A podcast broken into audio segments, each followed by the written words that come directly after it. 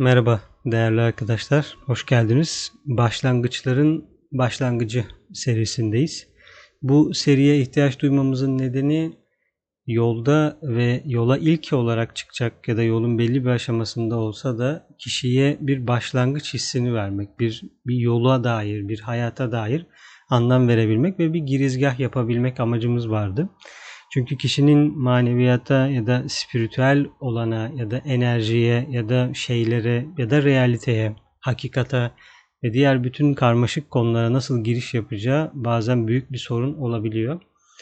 Tabi burada iki tane önemli konu var. Bir kova çağı denilen şu an içine girdiğimiz astrolojik olarak içine girdiğimiz çağ. Bir de astrolojik olarak ve hem kültürel hem zekalar olarak, okült olarak ya da anlayışlar olarak da içinden çıkmaya çalıştığımız balık çağı. Balık çağının sembolizmini zaten hemen hemen tahmin edilebilir ama kısaca bahsetmek gerekirse İsa öğretmenin bulunduğu 2000-2100 yıllık dönem bir e, balık çağı olarak tabir ediliyor. O bitti ve biz bir süre önce balık çağını artık bırakıp kova çağının anlayışlarına, zekalarına girdik. Nasıl görüyoruz bunu kova çağına girdiğimizi? E bir defa gökyüzünü zapt etmeye başladık. Artık dronlar var. Bireysel uçan araçlar yapılmaya başladı. Seri üretimleri gidecek. Gökyüzüne füze yollamaya başladık. E artık Mars'a gidiyoruz. Van Allen kuşağının sonuna kadar gidenler oldu. Yıldızlar arası boşluğa çıkan sondalar yolladık. Yeni yeni değişik e, mikroskoplar üretiyoruz. Yeni yeni değişik teleskoplar üretiyoruz. Yani bu bizim realiteye bakışımızla ilgili detaylar.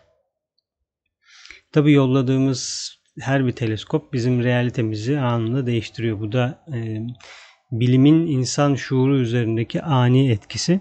O anlamda bu anlayış yolunun ya da bilimin gelişmesiyle genel insanlığın nasıl aniden şuurlandığını ve nasıl aniden bir anlayış elde ettiğini görmek de önemli bir ayrıntı.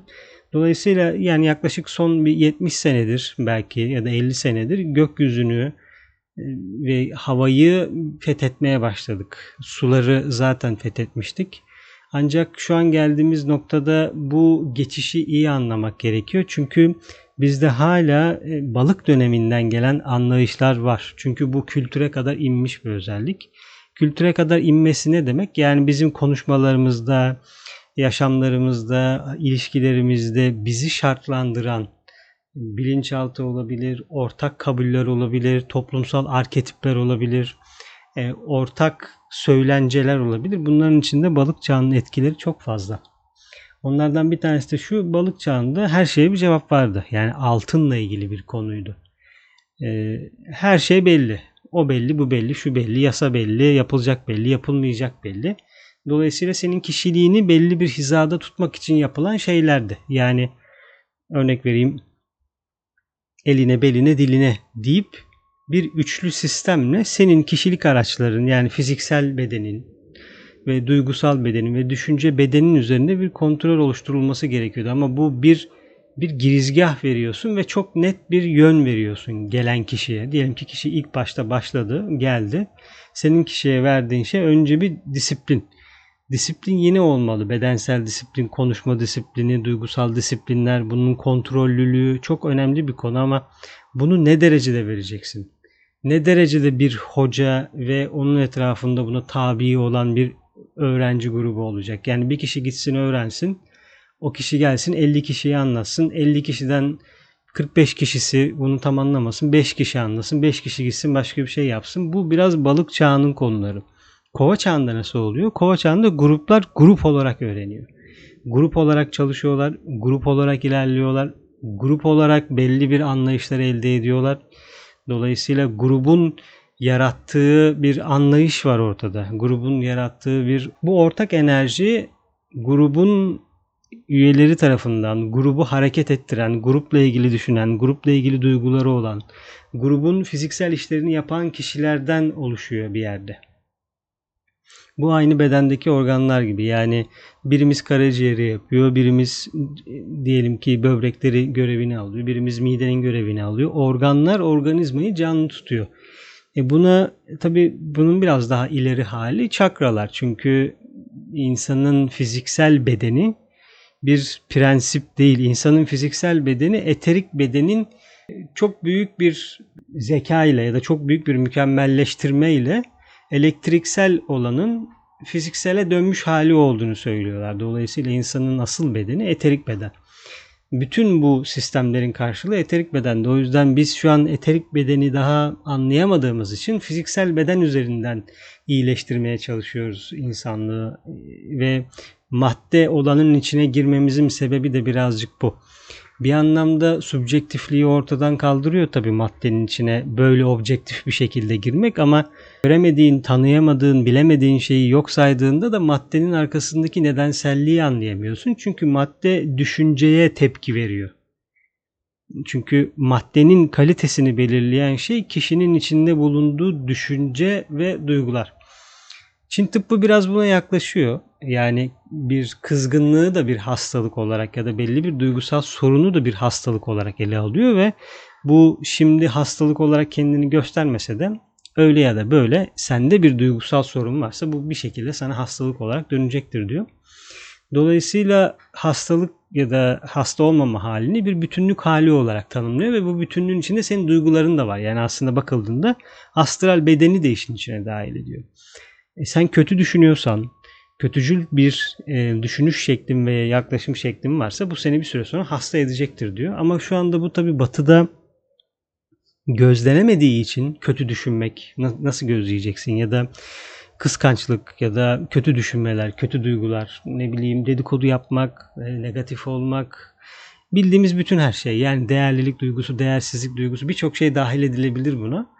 Bunlar gözlenemediği için dolayısıyla fizik bedene yansımış şeyler ancak bir tedavi ya da tanı unsuru olabiliyor. Yani ateşin 39 ise bir problem, ateşin 36 değilse bir problem değil.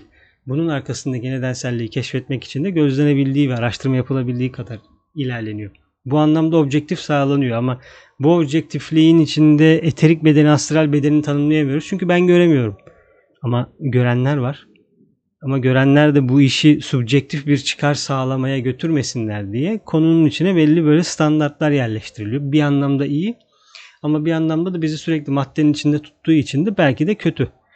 E, çünkü şu anda maddenin çıkış spiralinin daha üstündeyiz. Yani artık maddenin içine girdik. Yavaş yavaş maddeden daha üst kısımlara doğru gitmeye başlıyoruz. Yani üst kısımlar dedim daha enerjitik kısımlar. İlk olarak eterik kısımlar sonra astral kısımlara doğru gidecek. Çünkü bir şey sadece tek başına var olamıyor. Yani sen tek bir birim değilsin. Fizik beden sadece fizik beden değil. Masa sadece masa değil. Şeyler sadece şey değil. Diğer bütün şeylerle bir halde.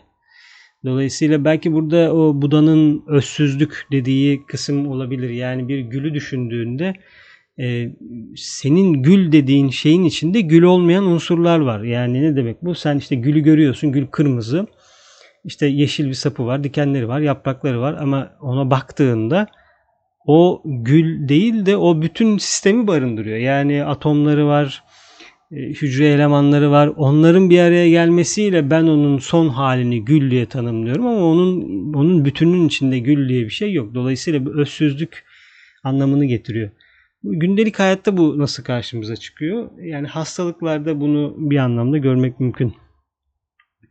Dolayısıyla buradan şuraya gelmek istiyorum aslında. Bir giriş yapılırken genelde hayatı ya da öğretileri ne kadar yönlendireceğin ya da ne kadar yönlendirmeyeceğin birazcık geçmişten gelen bir unsur. Çünkü müfredat belli, eğitim belli, öğretim belli, ders saati belli, sınav belli, ölçme değerlendirme belli. 70 alırsan geçersin, 75 al alırsan e, bir, bir, bir üst sınıfa geçersin ya da A artı alırsın, 50 alırsan geçemezsin. Her şey o kadar net, standart ve ölçülebilir halde ki e, 70 ne demek? E sen e, tırnak içinde kitlelerin değerlendirmesini, ölçmesini, değerlendirmesini nasıl yapıyorsun? Hepimize diyorsun ki bu sorunun cevabını var. Birazcık birazcık değişiyor tabii bu yani. Orman pedagojisi işin içine giriyor. Avrupa'nın bazı yerlerinde işte ders saati diye bir şey yok ya da ders yok. O anlamda sınırlı bir şey yok. Çünkü bu sefer zihnine bir şey sokuyorsun. E, daha geniş olanı çeşitli şey hallere bölüp bir anlam katıyorsun. Belli oranda bölünmeli. Yani belli oranda bazı şeyler yazılmalı, çizilmeli ve sınırlandırılmalı ama bu bizim karşı kıyıya geçeceğimiz karşı kıyıya geçerken kullandığımız kano gibi. Yani geçtikten sonra bırakamıyoruz o kanoyu da. Çünkü bir özdeşleşme hali yaratıyor orada. O yüzden neye ne kadar yön vereceğin, neye ne kadar yön vermeyeceğin de bir sorun. Yani hiç yön vermezsen bir kaybolmuşluk oluyor doğru. Nereden başlayacağına dair bir Hmm, tam bir girizgah bulamıyorsun. Hangi kitap önemli? Hangi anlayış önemli? Şu an ne yapayım? Meditasyon mu yapayım? Hangi tarz meditasyon yapayım? İşte sabah mı yapayım, öğlen mi yapayım, akşam mı yapayım? Dolunay yeni aylarda neler yapayım? Bazı önemli gezegensel geçişleri nasıl değerlendireyim? İşte ekinokslar var, gün dönümleri var. Ya da mesela şimdi görüyoruz ki güneş artık yükseldi ve doğadaki tarlalardaki ya da bahçelerdeki ürünler olgunlaşmaya başlıyor ve Eylül ayında hasat gelecek. Şimdi bu insanın yaptığı bir şey ancak insanın bunu yapmasının nedeni e, dünya ile güneşin arasındaki ilişki sonucundan bize bunu yansıyor ve şu anda ateş elementi daha yüksek çünkü bir yerde Leo'nun etkisi altındayız ama o Leo bir süre sonra Başak'a geçecek ve Başak'tan da biliyoruz ki bir biçme dönemi var. Yani bu ateşi nasıl kullandın, nasıl biçtin tohumları sakladım ve sonra kış geliyor. Bir döngüsellik söz konusu. E, hayatın bu döngüselliğinin içinde kendi hayatımızda da görüyoruz tabii ki bunu. Akşam oluyor, sabah oluyor. Sürekli bazen aynı tekrarlı işleri yapıyoruz. O yüzden bu tekrarlı işlerin içinde bir yolu keşfetmemiz gerekiyor. Ama bundan önce kişi şunu sormalı. Sen kimsin? Nesin? Nasıl bir şeysin?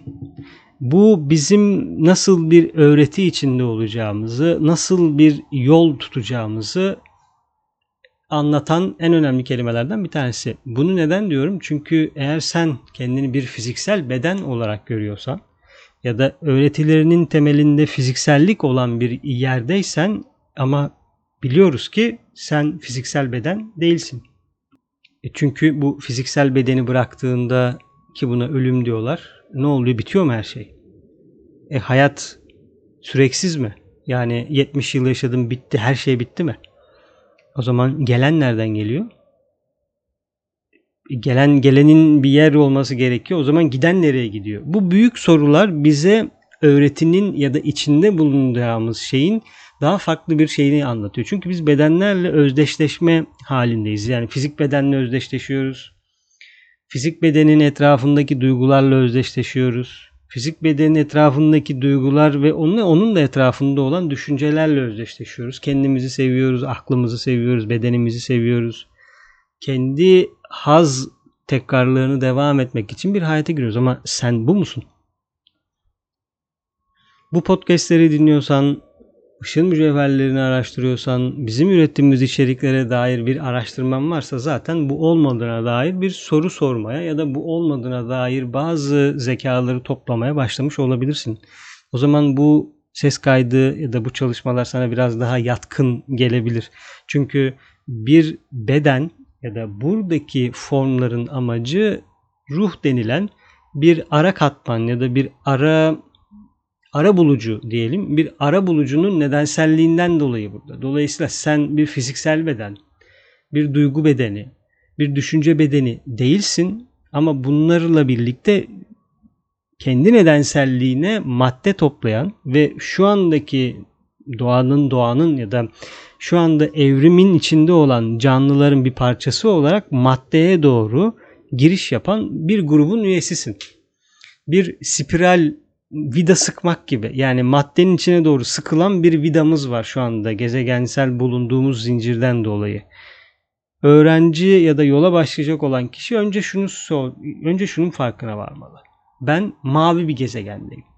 Bu gezegen mavi bir gezegen ve ben mavi gezegenin içinde ilerliyorum ve vida sıkılıyor. Maddenin içine doğru giriyor. Şimdi bulunduğumuz yerde artık vidayı geri söküyorlar.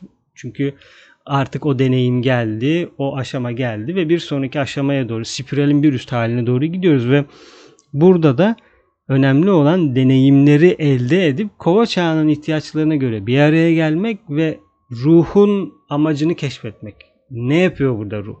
Neler yapabilir? Ben bir kişilik miyim?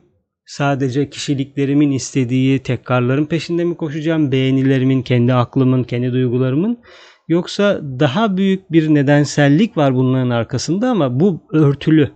Fiziksel bedenin bunu örtüyor, duyguların bunu örtüyor, düşüncelerin bunu örtüyor. Ben bunları biraz biraz kaldırabilirsem eğer Bunları kaldırdıktan sonra belki bunların arkasındaki nedenselliği keşfedebilirim. Belki buna şimdilik ruh diyebiliriz. Sonra başka bir adı olabilir. Önemli değil ama kendi düşüncelerimiz, bedenle özdeşleşmeler ve fiziksel olarak, duygusal olarak bu anlayışın içinde çok fazla olmamız bunun arkasında bütün bunların olmasına dair nedeni gizliyor. Şöyle düşünün siz diyelim ki ceketinizin içinde yeşil ya da sarı bir ışık taşıyorsunuz ama ceketin üzerinde çok fazla yanıp sönen ışıklar var. Hani böyle led ışıklar oluyor ya sarıyorlar üzerlerine onlar yanıp sönüyor ama arkada başka bir ışık var. Dolayısıyla baktığında hangisinin hangi ışık yansıdığını göremiyorsun. Dolayısıyla nedenselliği keşfedemiyoruz. Nedenselliği keşfedemediğinde de kim olduğuna dair bir fikrin olmuyor. Kimsin? Yani bir anneden babadan doğuyorsun ama bizim gerçek anne babamız onlar mı?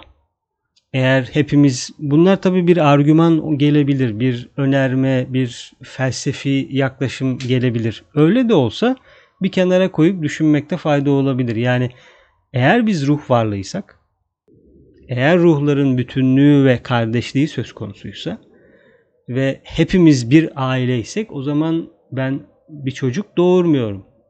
Ya da benim bir çocuğum olmuyor. Dolayısıyla benim bir annem de olmuyor. Herkes birbirine alan açıp birbirinin gelişmesi için birbirine hizmet ediyor olabilir belki de. Yani e, aileye nasıl bakıyoruz? Aile bizim bizimle birlikte ilerleyen ve bizimle birlikte aynı amaca yönelik gruplanmış en küçük birimlerden bir tanesi. Eğer ailenin nedenselliğini, ailenin üzerindeki re enerjilerini yapmaya çalıştığı şeyleri yapamadıklarını, karmalarını, klişalarını, samsaralarını biraz biraz fark edersek kendi üzerimizdeki nedenselliği de fark ederiz. Yani biz tek başlarına birer ünite değiliz. Biz zaten gruplar halinde çalışan birer birer varlığız diyelim. Ve bu varlıklar hepsi daha yüksek bir amaca hizmet ediyor. Doğadaki her şey gibi daha yüksek bir amaca hizmet ediyor. Yani doğanın bizi tırnak içinde beslemesinin bir nedeni var nefes alabiliyor olmamızın bir nedeni var. Kimse bir haz için bunu yapmayacak ya da senin hazlarının devamı için maddeyi manipüle etmeni den dolayı değil. Başka bir nedensellik var ama insan önce ne olduğuna dair bir fikir verdiğinde ve bunu gerçekten hissettiğinde yani bu konuşan kişi işte sen şusun busun demesinin bir anlamı yok. Önce sen kendine onu sorman gerekiyor. Kimsin? Soru bu ne olduğuna dair ya da kendi nedenselliğine dair çok büyük cevaplar vermeyebilirsin. İşte ben şuyum, ben buyum, işte ben oyum, o da benim. Böyle dini, teolojik ya da teozofik ya da hangi öğretiden bir cevap almak istiyorsanız onların buna bir cevabı olabilir ama sizin kendi içinizde buna bir cevabınızın olması lazım. Işığın mücevherleri bu cevaba dair size bir şeyler veriyor, bir anlayış veriyor. Dolayısıyla girişte ilk sorulardan bir tanesi de senin ne olduğuna dair bir anlam üretmek. Eğer sen duygularınsan, duyguların değişince ya da duyguların ortadan kalktığında sen ne oluyorsun? Dolayısıyla ne olduğumuzu anlarsak ya da ne olduğumuza dair bir fikir elde edersek daha geniş bir şekilde öğretinin içine girebiliriz ve o öğretiden ne bulacağımızı anlarız. Eğer sen diyelim ki bir ruh varlığı olduğuna dair bir şüphen varsa yani evet bu hayat bu hayat başka bir şey olmalı böyle beden değil işte yiyorum içiyorum bir şeyler değişiyor ama ben başka bir şeyin peşindeyim. Sanki burada başka bir şey var. Yani çok mantıklı geliyor. Rüya görüyorum, bir şeyler içime doğuyor, enerjisel bazı şeyler oluyor, bitiyor. Yani fizik fizik beden bu enerji seviyesini karşılamıyor. Bu fiziğin etrafında başka ince bir şeyler olmalı ki o ince şeylerden bana gelen bazı anlamlar var. Çünkü fizik beden sınırlı bir araç. Fizik beden şu andaki evrim aşamasında ortalama bir insan kırmızıdan viyolete kadar görüyor ve duyma desibelleri belli, görme desibeli belli, beş duyunun sınırladığı alan belli. Dolayısıyla ben tırnak içinde bir kutu içinde yaşıyorum. Bu kutuya veriler ya da bu kutu dışındaki bir şeyin gerçek olup olmadığını anlaya, anlamak için ben beş duyumu görüyorum. Yani beş duyumla birlikte etrafımda bir gerçeklik yaratıyorum. Ne demekse bu gerçeklik bu arada tırnak içinde. Çünkü bu bizi bir anlamda da maddenin içinde tutan bir gerçeklik. Yani evet ben buradayım, varım, yaşıyorum, nefes alıyorum. Etrafındaki maddeler de bir gerçek denilen şeyin içine bizi sokuyor. Ancak bunlara tamamen yalan demek de mümkün değil. Ancak tamamen gerçek demek de belki de mümkün değil. Bu sorular bizim etrafımızdaki şeylerle aramızdaki bağları biraz gevşetiyor. Biraz özdeşleşmemizi biraz biraz bırakıyor. Yani bu dünyada anne olabiliriz, baba olabiliriz, bir konumda olabiliriz ama bunların birer deneyim aracı olduğunu ve bizim ihtiyacımıza göre şekillendirdiğini görmek gerekiyor. Evet, bu hayatın içindeyim. Bu zorlukları yaşıyorum.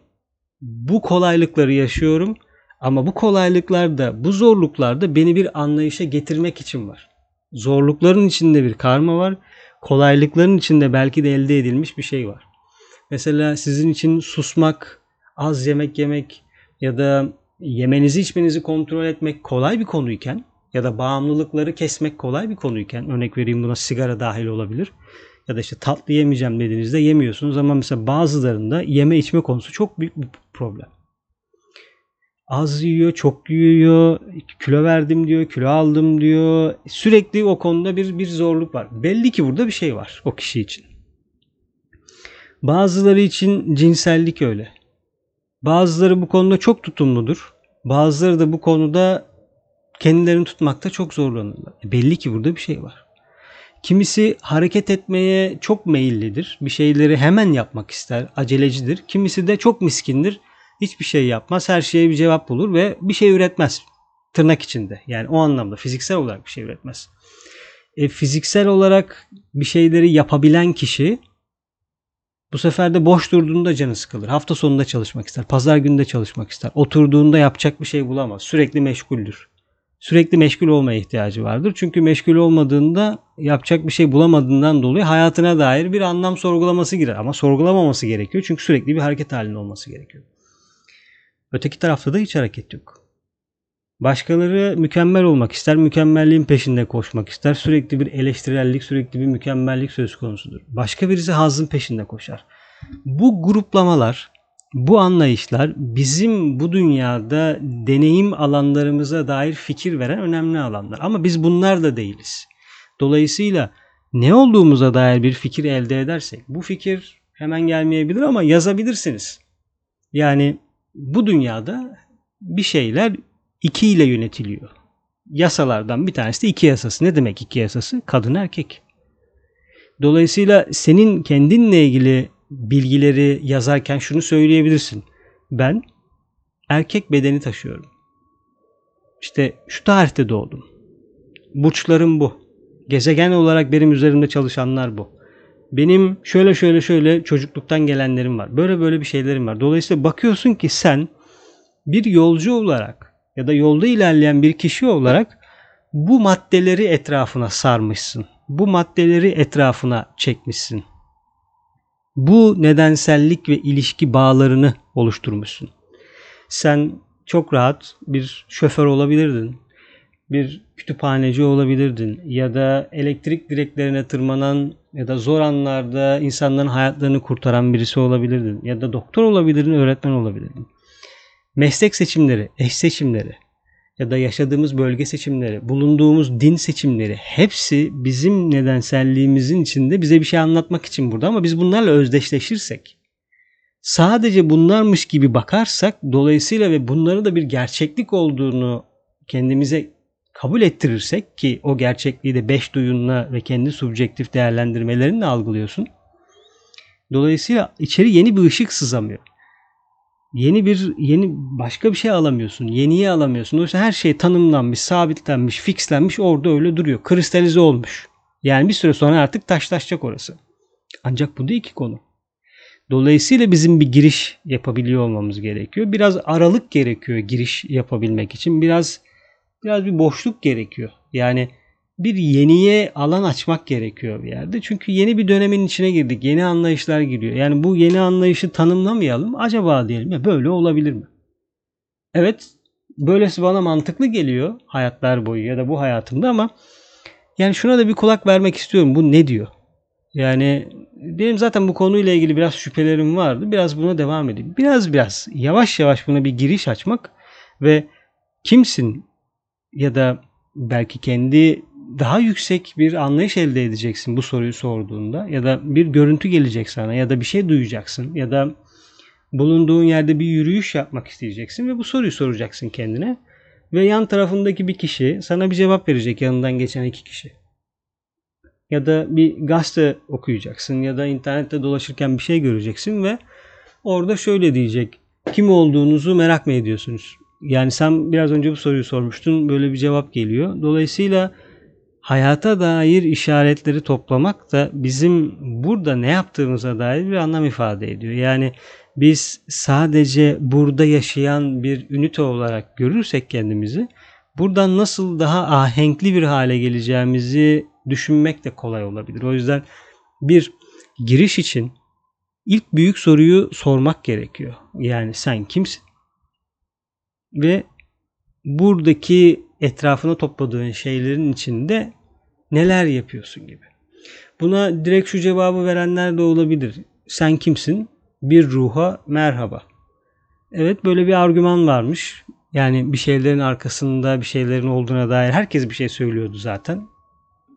Herkes bir şey söylüyorsa olabilir. Çünkü dünyada dinler var ve dinlerin kaynağı insanın daha yüksek bağlantılar içinde olup hem bu hayatı hem de devam eden hayatlarını daha ahenkli ve daha güzel yaşamasını anlatıyor.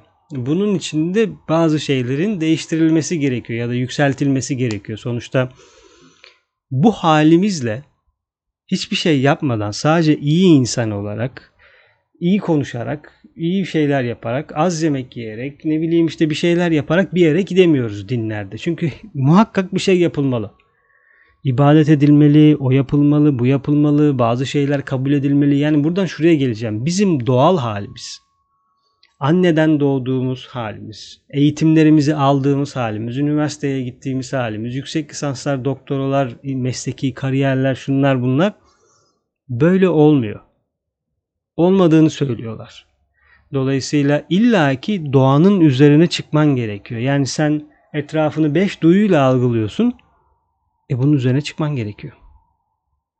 Sen diyelim ki bazı konularda bencilsin. E bu bencilliğini değiştirmen gerekiyor. Dolayısıyla nasıl topluyoruz zekaları? Nasıl anlıyoruz nasıl bir giriş yapacağımızı? Yani belki sadece bir duygusal giriş yapılması gerekiyor. Belki bu hayatta senin anlaman gereken şey başka bir taraftan giriş yapılmak.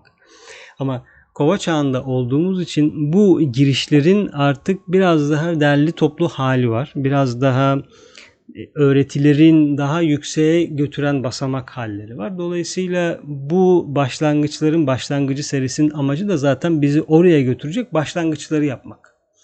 Yani direkt bu başlangıç serisine teozofi nedir, teozofinin adımları karma budur, hayat budur, insan budur gibi değil de daha çok soru sorarak günlük hayatın içinden bizi oraya getirmek olarak planladım. Çünkü öteki türlü yine bir entegrasyon olmayacaktı. Zaten teozofiyi bilmek demek ya da teozofi ile ilgili bir şeyleri okuyor demek kendine dair 3 aşağı 5 yukarı bu soruları sormuşsundur demek. Yani işte ben evet yani benim bir parçam ruh olabilir ya da ruh diye bir şey olabilir sanırım. Böyle böyle oluyor. Çünkü teozofi direkt zaten bunun argümanlarıyla işin içine giriyor. Yani teozofiyi açıp değerlendirdiğinde senden belli soruları sormuş olmanı zaten öngörüyor. Çünkü bunu fark ediyorsun. O yüzden bu giriş serisinin ilk kısmı ilk büyük soruyu soruyor. Sen kimsin? Bir sonraki büyük soruda görüşmek üzere değerli arkadaşlar.